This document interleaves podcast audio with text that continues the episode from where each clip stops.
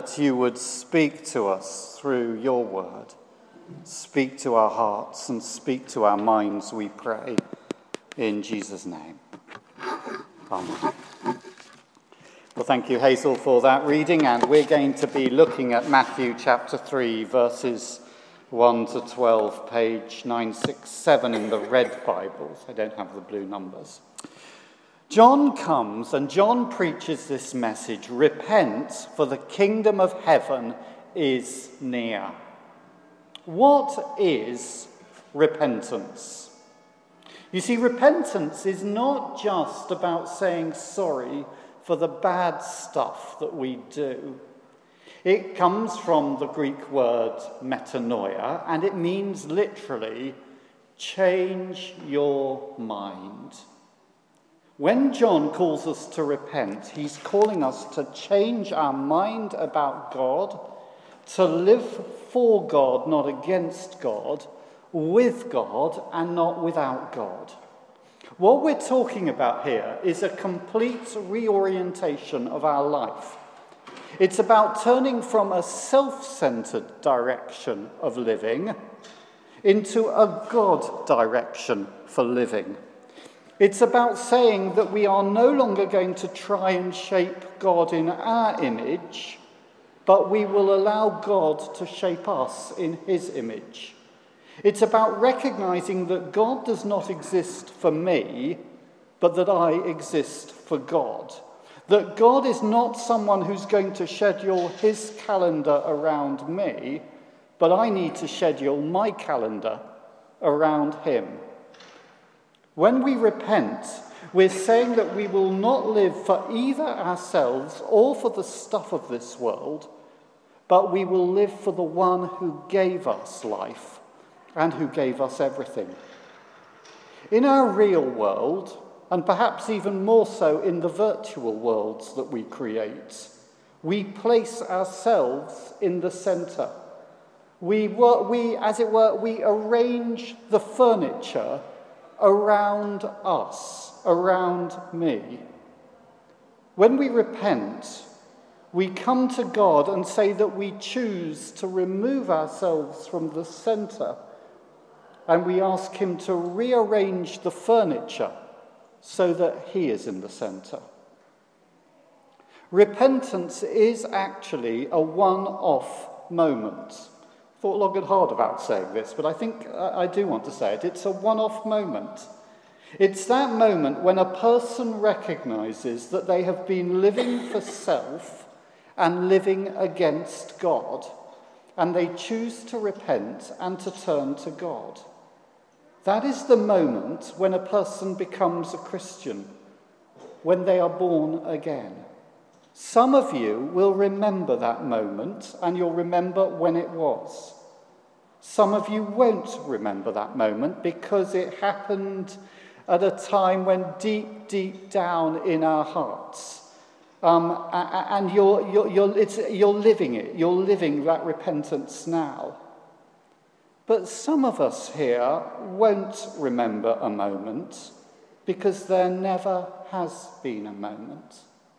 And it's to you particularly that I'm speaking. So why should we repent? Well, John here gives us three reasons. First of all, he says, repent, because the kingdom of God, the rule of God, is coming. Repent, for the kingdom of heaven is near.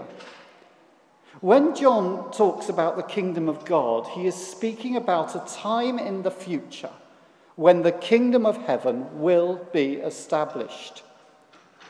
The prophets spoke of the future God's kingdom to come.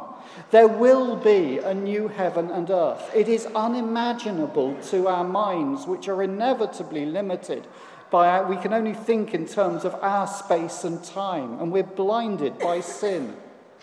We're looking at Isaiah chapter 25 this evening at the Light Up a Life service, which speaks of the kingdom as a time of feasting, of abundance, of joy, and of life. There will be no suffering. There will be no death, no fear, no sin. We're not talking about an eternity sitting on clouds playing harps. I mean, who really wants to go there? We're not talking about a church service that will never, ever end. Who wants to go there? We're talking about a very solid creation where, for instance, we'll be able to visit what is now Norway, but totally transformed, and see the fjords, but the fjords as they were meant to be. And I imagine that there will be constant discovery and wonder and adventure in this future kingdom. It will be a place of deep friendship, spelt friendship. You see, the I will have been taken out of friendship. It will be the ego will have been taken out of friendship. It will be a place of laughter and music and of astonishing beauty, of space, creativity, and freedom. It will be a place of unutterable joy. The currency of the kingdom of heaven will be love, and the values of the kingdom of heaven will be rightness, graciousness, truth, mercy, and justice. People sometimes say, oh, I don't want to go to heaven. You know, there'll be no fun in heaven. You could not be further from the truth in saying that. Heaven will be the place to be. Now imagine, though, that this kingdom, this glorious kingdom, is like a physical city surrounded by high walls. You are on the outside. The many gates into this city are closed and locked, but there is one way in. It's very obvious. You won't miss it because there is an open door, but it is tiny, tiny. And to go in, you need to kneel down and enter in on your knees. But in your own eyes, you are too big for that door. So at times you turn your back on the city and pretend it's not there. At other times you go to the other doors and you demand right of entrance because of how good or how cool or how clever or how big you are. But there is only one way in. Repentance is when we give up trying to do it by ourselves, when we stop trying to justify ourselves and recognize that we will never be good enough or big enough or cool enough or strong enough to get into this city.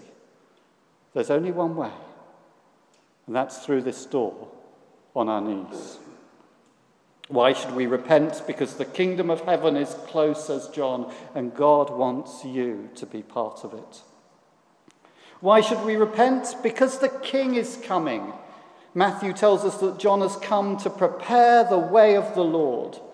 John has come to say that the King of this kingdom is coming. In The Lord of the Rings, when Aragorn enters the fortified city of Minas Tirith for the first time as king, the city's steward proclaims Aragorn's royal pedigree for all the citizens to hear. Here is Aragorn, son of Arathorn, captain of the host of the west, bearer of the star of the north, wielder of the sword reforged, victorious in battle, whose hands bring healing. Shall he be king and enter into the city and dwell there? So John calls the people. He says, here comes the king. God's King, the Messiah, the Christ, the second Adam, the bright and morning star, the first and the last, victorious in battle, Son of David, Son of Man, Word of God, Emmanuel, the wonderful Counselor, the mighty God, the everlasting, the Prince of Peace. Shall he be King? The King did come. He was born in a stable 2,000 years ago. He died on the cross to open that door into his kingdom. And we believe that one day King Jesus will come back in glory and we will see him, whether we've died or whether we're still living. John calls us to receive the King. He urges us, repent, because up to now you have lived as if there is no king. You lived as if you are trying to pretend to be the ruler of your own life, Turn to him, throw yourself upon his mercy, and allow him to reign over you. Why should you repent? Because the King has come and will come, and you're called to welcome him. Thirdly, we repent because judgment is coming, says John. John says of this king, his winnowing fork is in his hand, and he will gather his wheat into the barn and burn up the chaff with unquenchable fire, verse 12. Judgment is important because it tells us that there is a standard that is bigger than us. Apparently in one episode of Breaking Bad, I haven't actually got round to ever seeing it, but in one episode, Jesse Pinkman, who is a drug pusher, commits murder. He then attends a Narcotics Anonymous meeting to try and find some relief. After Jesse shares a thinly veiled version of his crime, the group leader counsels self-acceptance. "We're not here to sit in judgment," he says. Jesse explodes. Why not? Why not? If you just do stuff and nothing happens, what's it all mean? What's the point? So no matter what I do, hooray for me, because I'm a great guy, it's all good. No matter how many dogs I kill, I just, what? Do an inventory and accept. The creator of the show, Vince Gilligan, believes in hell and judgment for human sin. He said, "I want to believe there's a heaven, but I can't not believe there's a hell." Most of us, I suspect, would agree there must be a hell for the people who do really bad things, but not for good people or people who try hard like me. But if John is right, and sin is not simply about what we do, but about a wrong attitude to God, his kingdom, and his king, then we're in trouble. Jesus told several stories about judgment. Most of them tell the story of a ruler who was rejected by his servants. They're given many chances to come back to the king and to turn to him, and they refuse. And they tell how ultimately he will come and bring devastating judgments on those rebellious servants. So John urges us to repent. What are the marks of repentance? Well, first of all, there's confession of sins, verse 6. That's what they do. When we confess our sins, we admit that God is right and we are wrong. That's what happens at each of our services when we use our general confession. But often confession needs to be more specific. I'm going to tell you this story because I love it. The story is told about the preacher who was preaching in a way in a Pentecostal church, and he suddenly said, "Somebody in this church," he said, "has stolen a goose. If you've stolen a goose, stand up and confess." Nobody stood up. So he said, "Somebody in this congregation," he said, "has stolen a hen. If you've stolen a hen, stand up and confess." Nobody stood up. So he said, "Somebody in this congregation has stolen a turkey. If you've stolen a turkey, stand up and confess." Nobody stood up. At the end of the service, a very large man going out of the church had sweat dripping off his face. And he said, Pastor, "if you'd said duck, I was a goner."